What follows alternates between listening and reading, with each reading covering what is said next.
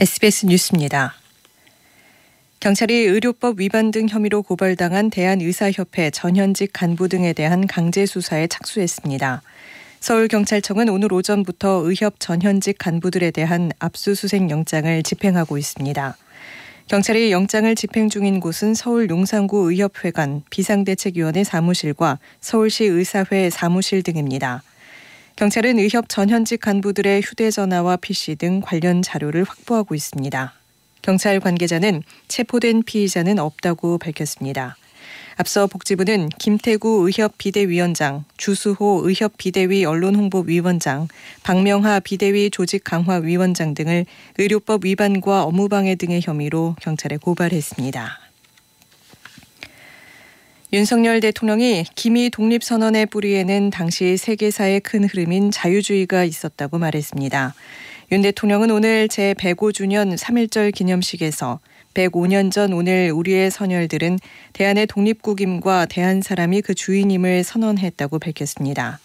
이어 손에는 태극기를 부여잡고 가슴에는 자유에 대한 신념을 끌어안고 거국적인 비폭력 투쟁에 나섰다고 설명했습니다.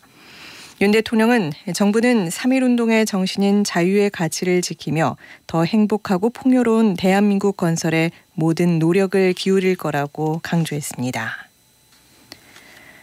더불어민주당이 추미애 전 법무부 장관을 경기 하남갑에 탈당한 비명계 의, 이원욱 의원의 지역구인 화성을에 영입 인재인 공영훈 전 현대자동차 사장을 전략 공천했습니다.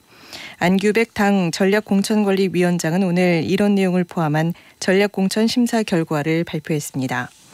불출마를 선언한 이탄희 의원의 지역구인 경기 용인정에서는 최근 복당한 이현주 전 의원과 이 지역 예비 후보인 이재명 대표의 측근 이현욱 전 경기도시공사 사장, 박성민 전 청와대 청년 비서관이 3자 국민 경선을 치르게 됐습니다.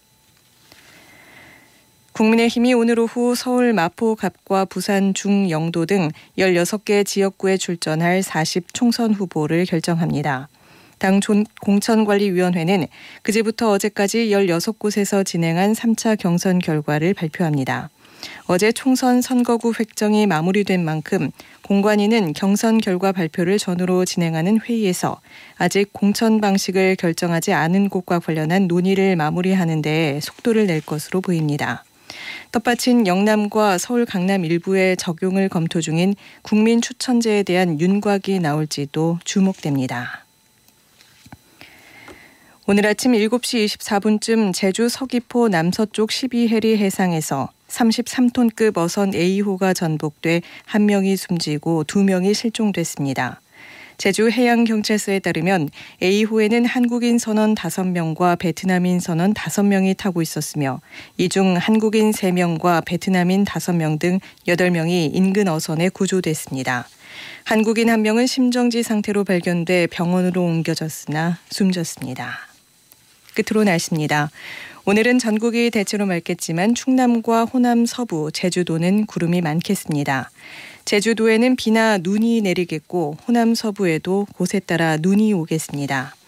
예상 적설량은 제주도 산지 2에서 7cm, 제주도 북부와 호남 서부 1cm 내외, 울릉도와 독도는 1에서 5cm입니다. 서울의 현재 기온은 영하 3.3도, 습도는 35%입니다. 정미선입니다. 뉴스를 마칩니다. SBS 매일 아침 만나는 균형 잡힌 시사. 돈이 되는 유익한 얘기는 친절하게. 일상 반전 유쾌 통쾌한 이야기는 속 시원하게. 오늘 문득 사랑하고 싶다면 러브 FM으로 change. 사랑으로 세상을 바꿉니다. SBS 러브 FM. 생텍쥐페리의 야간 비행을 모티브로 창작된 뮤지컬 비아 에어메일.